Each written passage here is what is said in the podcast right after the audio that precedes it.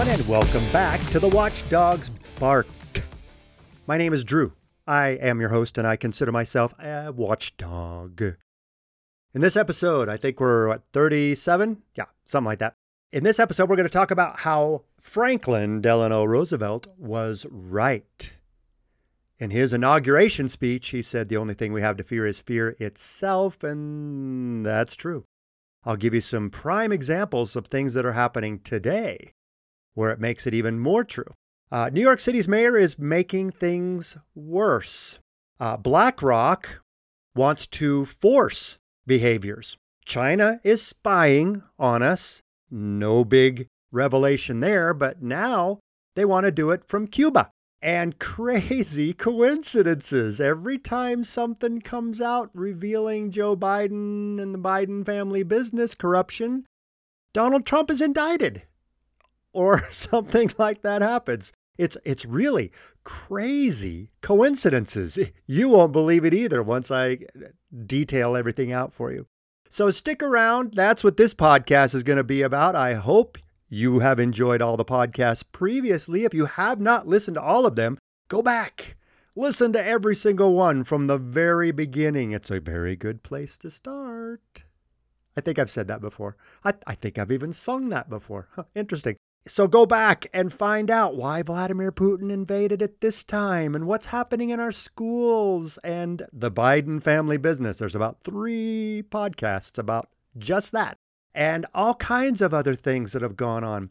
I try to get details and ideas that will withstand the test of time. I definitely make some comments about current events, but most of the stuff that I talk about you can listen to now and go, wow, that's still relevant. So I encourage you to do that. All right, let's get right into it. Listen to what Franklin Delano Roosevelt said on his inauguration, March 4th, 1933. And keep in mind, this was right at the end of the Great Depression. And I am certain that on this day, my fellow Americans expect that on my induction into the presidency, I will address them with a candor and a decision which the present situation of our people impels. So first of all, let me assert my firm belief that the only thing we have to fear is fear itself. Nameless, unreasoning, unjustified terror which paralyzes needed efforts to convert retreat into advance. We face our common difficulties. They concern, thank God, only material things. The withered leaves of industrial enterprise lie on every side. Farmers find no market for their produce, and the savings of many years in thousands of families are gone. More important, a host of unemployed citizens face the grim problem of existence, and an equally great number toil with little return. Only a foolish optimist can deny the dark realities of the moment. And yet we are stricken by no plague of locusts. Compared with the perils which our forefathers conquered, we have still much to be thankful for. I wanted to play a little bit more of that speech because everybody only plays those famous lines. The only thing we have to fear is fear itself. But there was a little more to that because at the time, a lot of people were paralyzed with this fear that things were never going to get better. And in order for things to get better, he had to have bold action. He had to have people like pull themselves up by their bootstraps. I know that's a racist trope, whatever now. But anyway, that he needed people to take risks and to go to work and to push themselves to be better because that's how we were going to come out of the Great Depression. Kind of the same thing today. There are people today that are using fear to paralyze you into not doing anything. There are those who discovered during the pandemic that fear can motivate people to do things they would never normally do if they're not afraid, like give up a lot of their freedoms and liberties. And many people see this task of conquering these disasters that these fear mongers are pushing on us, like climate change. They don't want to do anything about it. They just want everyone else to do something about it and they just give money. That's all they want. They want you to donate money and they want the government to spend trillions. It used to be billions. Now it's going to be trillions of dollars to solve this problem for you. See, that's what they're hoping is people are so afraid and so overwhelmed by what can they possibly do as one person or one community? They can't do anything, so let's just give our money and power over to the government so they can solve it for us. Do you see the flaw in that plan? The government hasn't fixed anything, and I mean anything.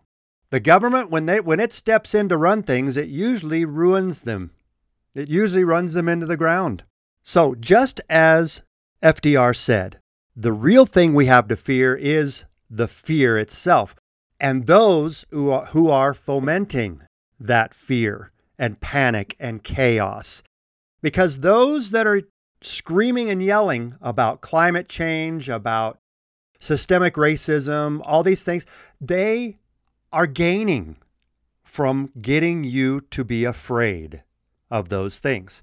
It's always about money and it's all or it's always about power or it's always about both money and power. Those that are screaming the loudest about climate change are those who have the most to gain from it, either politically in votes or monetarily and viewership of, you know, the news reports. So keep that in mind when you hear people spreading panic and fear about everything.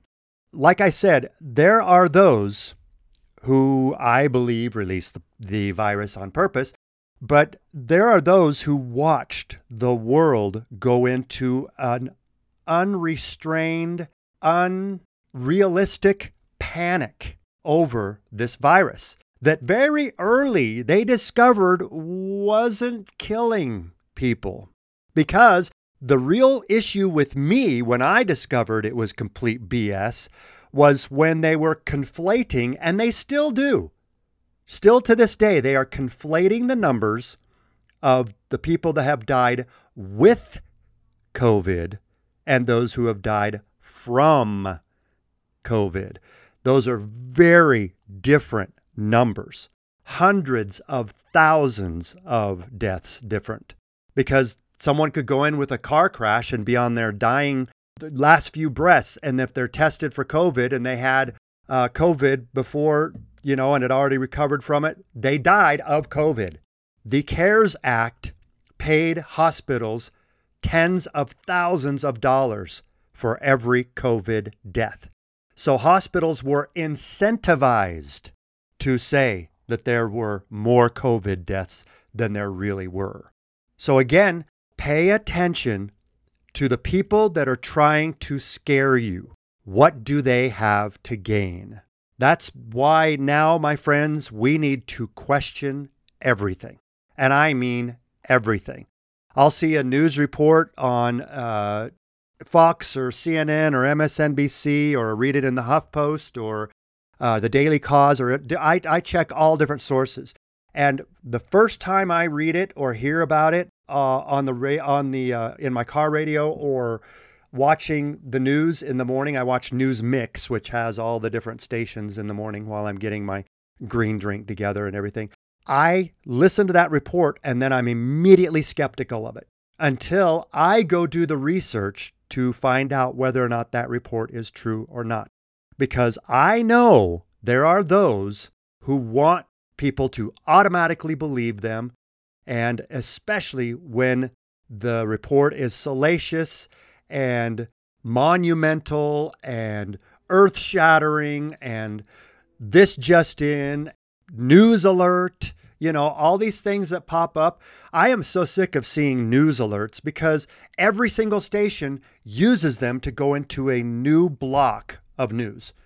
This just in, whatever news comes in, it's created as an alert or this just in or red alert or whatever because There is truth to the old news adage if it bleeds, it leads, because that's what viewers will click on the most. They're either fascinated and want to see the, the slow moving train wreck that most news reports are, and they click in with bated breath to see what's going to happen to Donald Trump or to Joe Biden or to different things that either side wants to see the other side suffer from. That's that's what's happening in our news cycle. They are catering to your fear, your ignorance, and you're just wanting to live the life by yourself, just wanting to live your own life. They don't want that. They want you to tune in with rapt attention to everything they tell you, and they want you to follow everything they say. And if they have to use fear to do it, they do that a lot. So Franklin Delano Roosevelt was right. The only thing we have to fear is fear itself. Oh, and just to give you an interesting little side note here, speaking of fear, um, the CDC has now come out with a new study that shows that there was a small increase in cases of myocarditis from people that got the vaccine. It was just a tiny little minuscule 13,000% increase in people that got myocarditis and other heart problems from the vaccine. And you know what? I remember watching the excerpts or or the um, trailer for a TV show called Utopia. Did Utopia really talk about what was going to be expected with vaccines in the future? Listen to this. Your father created world changing, not world ending, a world changing, world improving omnivirus. And we have taken that virus and embedded it in the vaccine of the Stearns flu. I knew it. I knew it. He created a panic, and now everybody's begging for the vaccine. No, no, d- demanding it with all the entitlement of a first world country. Yeah, and now we have exactly what we want. Hundreds of millions of Americans lining up, offering us their arms, and letting us give them our creation. I'm pretty sure when every vaccinated person starts dying, they'll trace it back to undetectable virus or not. What we are doing is far bigger than death. This virus is not deadly. It looks pretty damn deadly. Right, how's it a cure? If you're killing people. I told you it does not kill. That was the amazing epiphany we had. We didn't have to kill to accomplish our goal. We intend to stop human reproduction for three generations. The busy, endless global assembly line of babies will grind to a halt. You're sterilizing people? Huh? In the first five years, we'll start to see major birth rate declines as teenagers vaccinated today hit their childbearing years. You're controlling the future of human civilization. Once again, this is from the TV show Utopia that came out in 2020, but it's based on a book written in 2013. Interesting, huh? Makes you wonder. Yes, there have been a lot of people that have died from the vaccine, but I wonder what's going to happen in the next few years if we are going to see a dramatic decline in birth rate. I do know in a couple of studies I've read that sterility is one of a negative side effect that happens from the mRNA vaccine. Also, why do you think they're pushing puberty blockers on children that are just confused and going through mental and emotional issues? I think all of this is created by eugenists that want to control the population. And they knew, just like this guy said, if all of these people started dying right after getting the vaccine, then it would be obvious. But if slowly but surely people become sterile and they are able to stop three generations of reproduction, that's the end of our world. now, I know the only have, thing we have to fear is fear itself, but I wanted people to understand there's a reason why they created that panic. If you listen to this thing, they created a worldwide panic so people would be voluntarily offering their arms for the shots. And the other guy chimed in no, no, not volunteering, demanding. How many people were demanding the vaccine or demanding their employees got the vaccine? How many employers are still demanding? I just saw a job interview the other day of something that I was interested in maybe uh, applying for. And they said you must be fully vaccinated and wear masks while performing this job. And again, I'm not going to give up everything. I'm I'm getting close to where I'm these two worlds of mine are going to collide and I won't be able to stop it. But I couldn't believe it when I was reading the job description. I was like, "What? I they're still requiring that people be fully vaccinated and they're still wearing masks?" I mean, come on. I look out, you know, when I'm driving around or, or running errands or, or doing things, and I see someone still, still, now that the, the, the pandemic is over, everyone has declared it over. It's done, completely done. There are still people wearing masks by themselves, out walking their dog or riding their bike. I saw another one, or driving their car with their windows up, all isolated from every, yeah. This, this, my friends, is evidence of that worldwide panic. And the people that had an actual psychosis created from that panic, that they are still to this day freaked out and worried about their life being in danger every day, all day, to the extent where they still wear masks. That is what FDR was talking about, not in this context, but back then the fear, the power of fear. That's what he was talking about. Oh, and just to cover something really quickly, uh, this past week we celebrated D Day, where over 156,000 Allied soldiers stormed the beaches at Normandy. And all the different beach names, I can't remember Utah and Omaha and other beaches. Anyway, 4,000 people were killed that first day but they went. That is real courage. Look at the difference between the greatest generation when they were 18 to 20 years old. They were going off to war, to fight tyranny, to put their lives on the line for our country. That is real courage. Look at the 18 to 20 year olds today. Some of them, there are exceptions, absolutely. There are some courageous, wonderful, hardworking, inspirational, inventive, innovative 18 to 20 year olds. But for the most part, 18, 20, 18 to 20 year olds have been raised by helicopter parents and snowplow parents, they call them, where they removed all obstacles and challenges out of their life. And they're seeing, they're sending them out to, and the universities are indoctrinating them where they're right to be offended is protected by the, the, Constitution, and that's not in it at all. But they believe it is. And so they want their safe spaces and their trigger warnings. You can't offend me. And destroying people's lives for someone saying something offensive 20 years ago in a text or an email or you know written in a yearbook or, or something just asinine that now we're actually holding everyone accountable for everything they've ever said in their entire lives, including when they were teenagers. So the difference is night and day between the courage of the greatest generation in World War II, World War I and World War II, and the people today is so huge. It's just crazy to me. All right, New York City. Eric Adams, what what are you doing?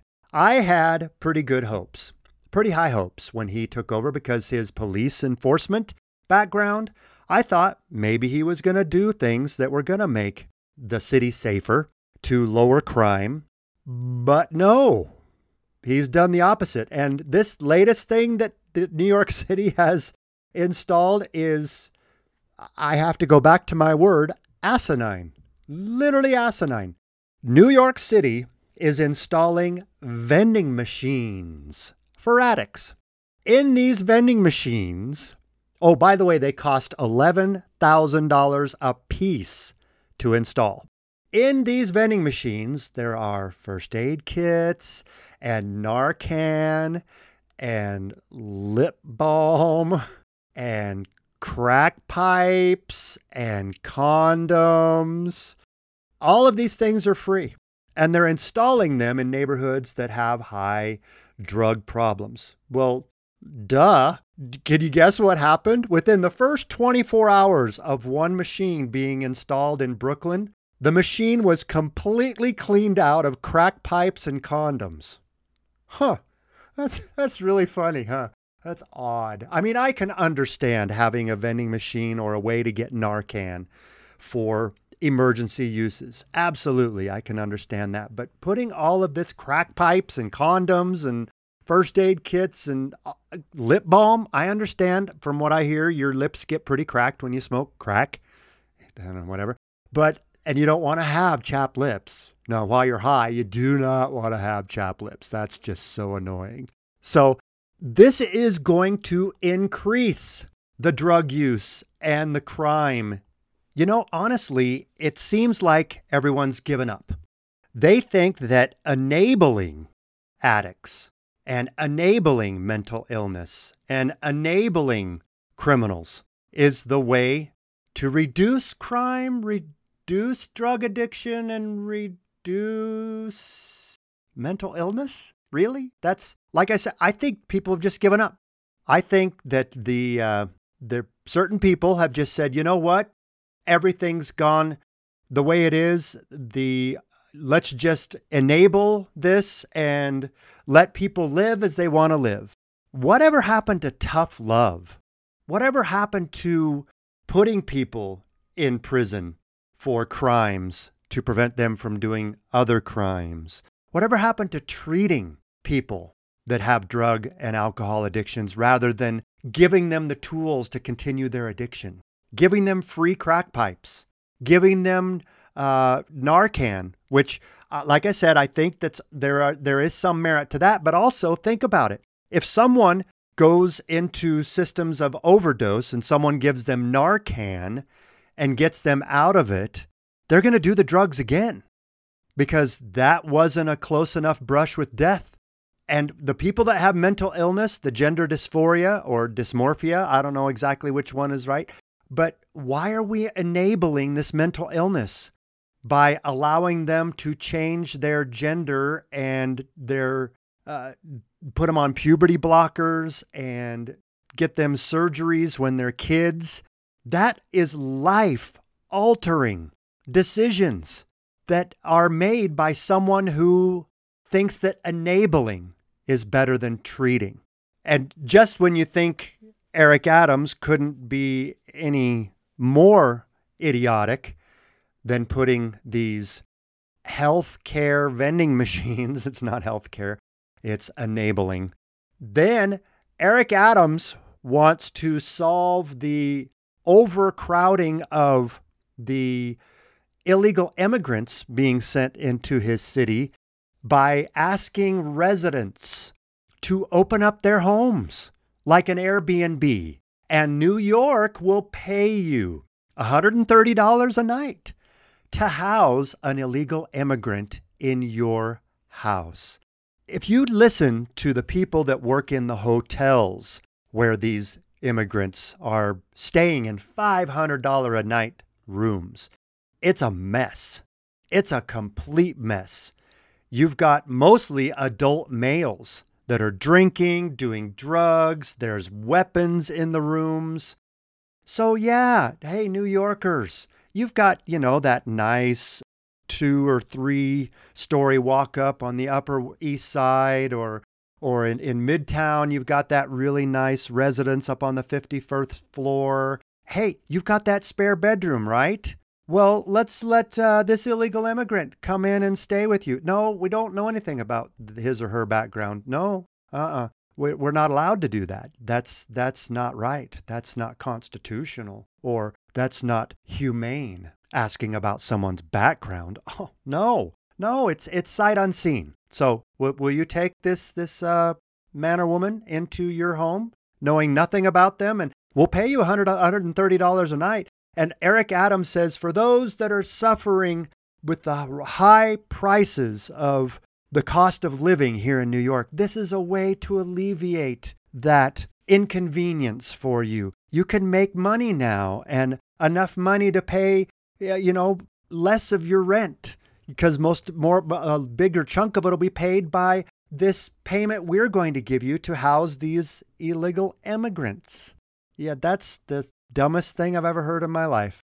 I have an idea. It's I know it's novel. It's a crazy novel idea. Let's stop the illegal immigration, shall we? Oh, that makes way too much sense. No, no, no. We want an unlimited, unrestricted flow of illegal immigrants. Oh, and by the way, the people that think that the flow was stopped by what happened in Texas with the razor wire and putting the National Guard, uh uh-uh, uh, no. The cartels working with the U.S. government have gotten buses that pick people up at the places where everything's blocked off and driving them to ports of entry. So illegal immigrants are still coming into our country in massive numbers. And like I said, when when did we just give up? When did when did this country just say, "Ah, all right, borders are open, we're not going to enforce our laws, we're not going to I can tell you why this is all happening. Go back and listen to some of my podcasts. I talk about there are those who have to destroy this country, and especially its government power limiting documents, the Constitution. If they can get this country to be completely demoralized, desensitized, uh, young kids to be sexualized and confused and used, and they can destroy the United States Constitution and get us to get rid of the Second Amendment and get rid of the First Amendment and get rid of all these others. And by the way, in order to, to do that, you have to have what's called a constitutional state convention, a convention of states. And that hasn't happened for hundreds of years. And I would personally like to get all the states together and create amendments to clarify a lot of things that people are misinterpreting. But there are those, like I said, that want to destroy our Constitution and destroy our country because our country and the Constitution are the only thing that stand in the way of world governance. Speaking of those who want world governance, the president of BlackRock, Larry Fink, recently was recorded saying this. You, you now make a point of that's, that's an investment criteria for you. Well, behaviors are going to have to change, and this is one thing we're going to, we're asking companies. Uh, you have to force behaviors, and at BlackRock we are forcing behaviors. Uh, 54% of the incoming class are women. We we added four more points in terms of diverse uh, employment this year. And it, if it, it, you know, what we're doing internally is if you don't achieve these levels of impact, it, your compensation could be impacted, okay? We're doing the same thing. And so it's just, you have to force behaviors. And if you don't force behaviors, whether it's gender or race or just any way you want to say the composition of your team, you're going to be impacted. And that's not just not recruiting, it is development, as Ken said. And ultimately, it's still going to take time, but I am just as much shocked as Ken is that we have not seen more opportunities. And we're going to have to force change. So basically, this is the president of BlackRock, who incidentally controls $10 trillion of assets. BlackRock and Vanguard are the two biggest investment firms in the world. And together they combine, they, they control 11 trillion. So BlackRock's the biggest one. And the president, Larry Fink, is basically saying if you do not match the ESG standards that we're trying to impose, we won't invest with you, number one, but also his own employees won't last in the company if they're not personally trying to get this social governance in their own departments. So, what really struck me was he says we have to force behaviors. I, I think forcing people to behave certain ways kind of goes against our First Amendment rights. I don't know. It's kind of crazy. But this is how nuts they are. They believe if people aren't willing to comply, just like people that weren't willing to get the uh, vaccine, they basically forced companies to enforce vaccinated status on their own by threatening companies from getting subsidies and you know pre- preferential treatment basically the government shaming. That's what they do. They put pressure on these private companies to make these laws happen because the government can't do it themselves they know that they know they can't do it themselves because they're bound by the limitations of the constitution but they can put pressure on corporate America and corporations to enforce the laws they want to be enforced. And that's exactly what's happening at BlackRock. He wants to force behavioral changes. This is crazy. All right, speaking of crazy, listen to this China no longer fears the U.S. in any way, shape, or form. They were not sure about Donald Trump because he was unpredictable.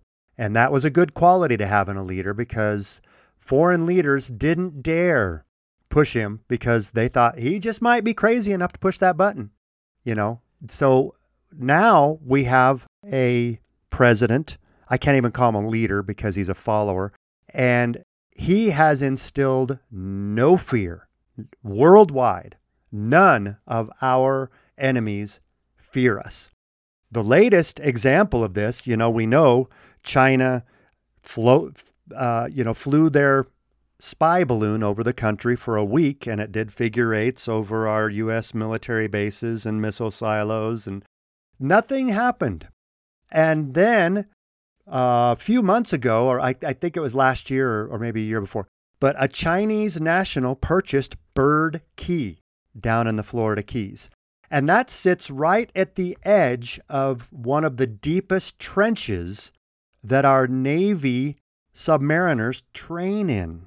And then lately, what happened recently is China came to a deal with Cuba to build a spy base on the island of Cuba to spy on the southern states of the U.S.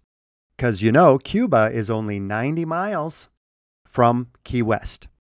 So China doesn't fear us at all. And we are basically, because China is giving the Biden family so much money, they can't do anything against them because they're already bought and paid for. And you'll notice this whole issue about restricting or banning TikTok nationwide.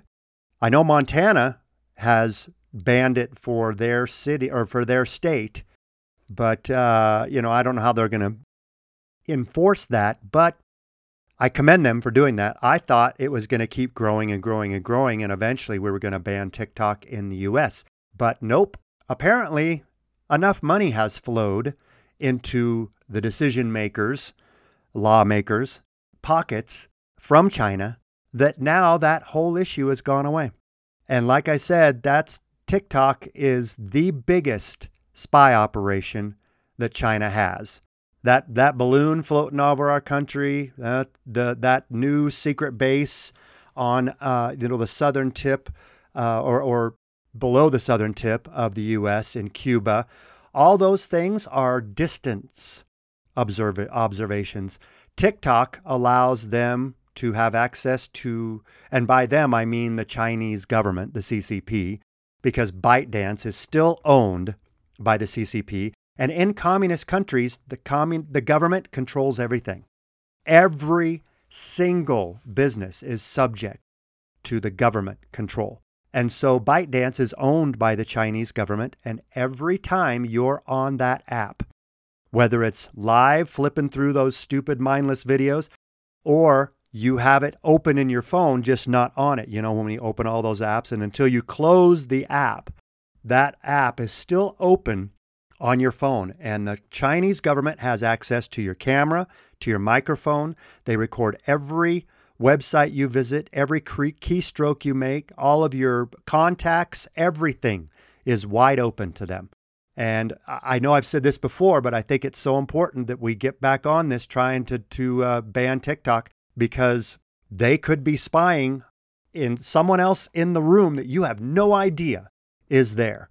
And you're just on your, your TikTok app or you're on your phone flipping through things and they're looking in the camera and listening to your microphone at a conversation two tables away or someone that walks by that they've been looking for, a spy they've been looking for. You had no idea uh, who they are.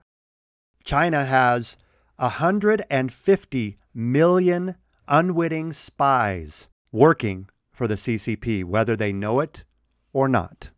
And lastly, speaking of coincidences and crazy coincidences, you know, a lot of things have happened at the same time. And it kind of looks like this government and Joe Biden are trying to create distractions. Let me give you the latest example. James Comer and his House Oversight Committee has finally been allowed to see the document by the whistleblower that basically shows that Joe Biden accepted a $5 million bribe and his hunter accepted another $5 million bribe from a former executive at Burisma in Ukraine. They've been trying to get uh, Christopher Wray to, to bring that document or allow the whole committee to see the document, and he's been dragging his heels and dragging his heels. He finally allowed the House Oversight Committee to see that document. And the same day, Donald Trump is indicted again for obstruction of justice with the classified documents. Gosh, what a coincidence.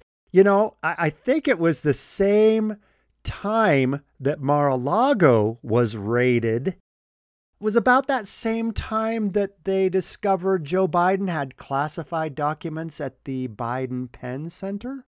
Yeah, I, I think it was that same time when legitimate news sources came out about Hunter Biden's laptop being real.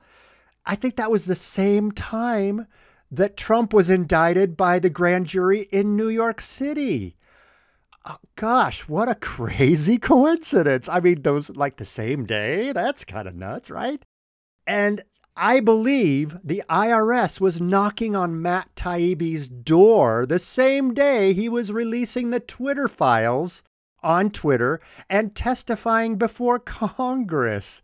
Gosh, all of these are just really strange coincidences, don't you think? I mean, goodness gracious, this latest thing, if they're going to go after Donald Trump for mishandling documents, they're going to have a really hard time with that because Joe Biden has mishandling been mishandling documents, uh, classified documents for a lot longer. Matter of fact, there are some documents they found at the residence of Joe Biden, probably in that really secure garage next to his Corvette, that were from the time when he was a senator. That would mean that Joe Biden would have had to steal classified documents from the SCIF he was reading them in. And let me give you an idea of what a SCIF is. Okay, that's secured, contained information facility, SCIF. Okay, so it's very, very secure. You go in, you have to leave your, your phone and your keys and everything outside this room. And when you go sit in this room, there is someone there turning pages for you with the super classified documents. So you're allowed to read them, but you're not allowed to touch anything. You're not allowed to get your fingerprints anywhere on those documents. Someone is sitting there who has the security clearance to sit there, and they're when you say turn page, they turn the page for you. And then when you leave that SCIF, you are checked to make sure that you don't have anything with you. Somehow, Joe Biden, as senator, got documents out of that SCIF. And now they've discovered that he has 31 pallets of documents at the University of Delaware and you know in his garage and in his uh, houses he's got three different houses they found documents so Joe Biden has the same problem Donald Trump is. Now they're going to argue that Do- that Joe Biden turned everything over when he was asked, and Donald Trump didn't. He fought that. Well, Donald Trump was president when he had the documents, and a president has the ability to declassify those documents. A vice president doesn't have that authority, and a senator definitely does not have the authority. So all of this is political and they're they're not even trying to make it sneaky. They're doing it on the same days. They're putting out distracting stories on the same day and people are buying it. You should see all of the Hollywood liberal elite that are celebrating that Donald Trump has been indicted on criminal charges. And by the way, I call these folks the usual delusionals because they're all absolutely delusional. Let me just read you a couple of fun tweets. Let's see. You've got Josh Gad says Trump now has more indictments than terms in office. And Mark Hamill says kaboom. Stephen King says wah, wah, wah. Trump did it to himself. And uh, Rob Reiner, fascism and racism was just hit by a massive blow of democracy. Uh, right. Sh- sure, Rob. Yeah. Uh, there's a reason why your character was called Meathead. Uh, and then I can't even read the word from Michael Rapaport, but he says, so and so is indicted again. I'm going crazy in a parking lot. And the video shows him screaming and laughing. These people are delusional. And the worst of all of them was a comedian Marc Maron. Pat Robertson is returning to hell and Trump is returning to court. Big day for justice. That to me is just sick. Pat Robertson was a great man. Uh, you may disagree with him and his Christian ministry, but he did big things and brought a lot of people comfort. And that's really to think that he's going to hell because you disagree with his religion is not really indicative of your understanding of the afterlife. You've got all these people that are celebrating Donald Trump being indicted again, but they don't understand indictment isn't conviction. You can be indicted, that's accused. Basically, indicted and accused are synonyms. And they he Trump's been indicted of many things, but he's gotten off of most of the things he's been accused of doing. I don't know if he's going to get off on everything on this one at all, but I do know one thing for absolute certain because Rachel Maddow basically said the quiet part out loud on MSNBC. She talked about how I'll bet that part of a plea deal would be if Donald Trump agreed to drop out of the race and never run for politics again, that they would reduce his sentence. Well, Donald Trump says he's not going anywhere and he's going to fight this. I think he should. And if he were to give in and take a plea deal and agree not to do in pol- you know to go in politics again, then fascism wins in this country. And the people that don't think that's fascism when you are forcing a political opponent out of a race to prevent from running against him, that's what we see in banana republics, in third world countries, where the reigning or the, the running leader, the, the current leader, goes after any political opponents to make it impossible for them to run in the next election. That's what they're trying to do to Donald Trump. They're trying to throw everything and the kitchen sink at him to prevent him from running. They're praying that they can put enough pressure on him to get him to bow out of this race and all they've done is steal his reserve, uh, his resolve rather. And I believe all they've really done is steal the resolve of all of his supporters. That's anywhere from 30 to 35 percent of the registered voters are diehard Trump fans and will vote for him no matter what. I am one that has voted on both sides of the aisle. I like Donald Trump. I have considered other uh, candidates in this election. I like a lot of the things Vivek Ramaswamy says. I like some of the things Ron DeSantis says. I like some of the things Larry Elder says. I like some of the things RFK Jr. is saying. But I'm telling you, I don't think there's anyone that can stand up to this barrage the way Donald Trump has. And now, the reason why they really don't want him in is they know he's prepared for what they're going to throw at him this time. When he got into politics before, he'd never been in politics and he trusted some wrong people in his administration and he didn't know how badly he was going to be attacked. Now he's prepared. He knows what to pay attention to, what to ignore, and I think he's going to be a much more effective leader this time. So, anyway, again, you may agree or disagree with me, and please feel free to write me and tell me all about it drew at thewatchdogsbark.com. All right, and as I always like to do, I want to end on a high note or a positive note. This one's kind of more for me than you. It's just kind of a look back on what my childhood was like, and I really wish children today could experience these things. Uh, we never questioned mom or dad's income, it was never a discussion. Uh, we didn't eat a lot of fast food because it was considered a treat, not a food group. We drank Kool Aid made of water that came from our kitchen sink with real sugar. We ate fried egg sandwiches, PB&J, and grilled cheese sandwiches, hot dogs, but mostly homemade meals consisting of meat, potatoes, and vegetables, and meatloaf or fried egg or fried chicken on Sundays. We grew up during a time when we mowed lawns, pulled weeds, babysat, helped neighbors with chores to be able to earn our own money. We by no means were given everything we wanted. We went outside a lot to play, ride bikes, run with friends, play hide and seek, or went swimming. And for me, it was we jumped on a trampoline a lot and hiked in the mountains because we lived right by the mountains. If we had a Coke, it was in a glass bottle. And we didn't break that bottle when we finished. We saved it and cashed it back in at the store for a refund. We drank tap water from the water hose outside. Bottled water was unheard of. We watched TV shows like Gilligan's Island, Happy Days, Bewitched, The Brady Bunch, Sanford and Son, and Dukes of Hazzard.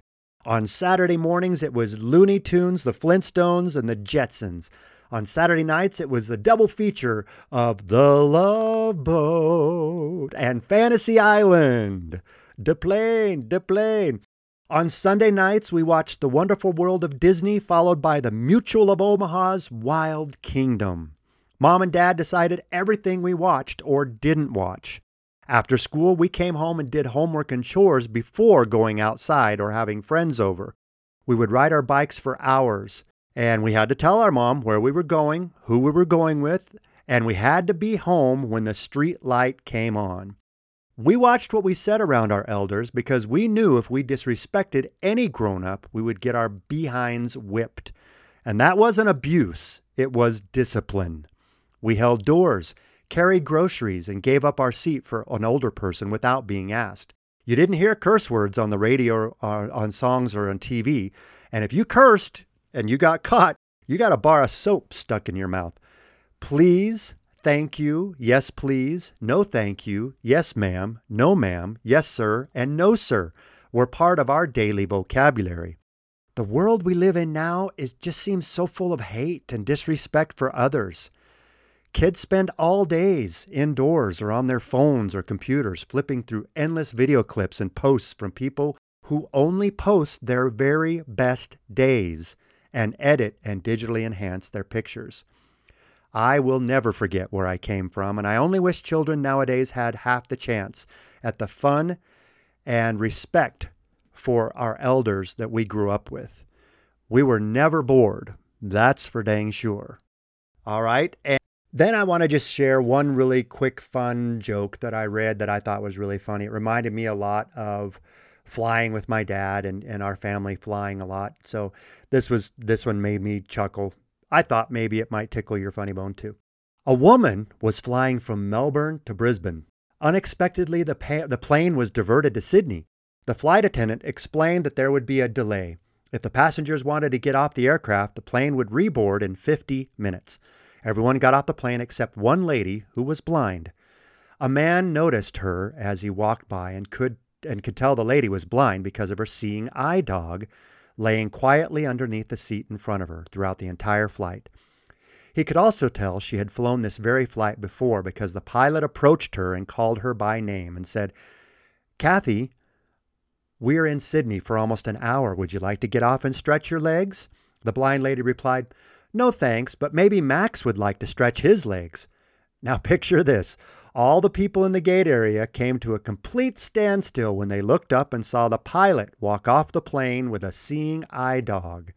Pilot even wearing sunglasses. People scattered. They not only tried to change planes, but they were trying to change airlines. By the way, this is a true story. Have a great day and remember, things aren't always as they appear, and a day without laughter is a day wasted. I could not agree more. And with that, I want to end this podcast and thank you again for listening. And until next time, create an amazing day and relay the bark.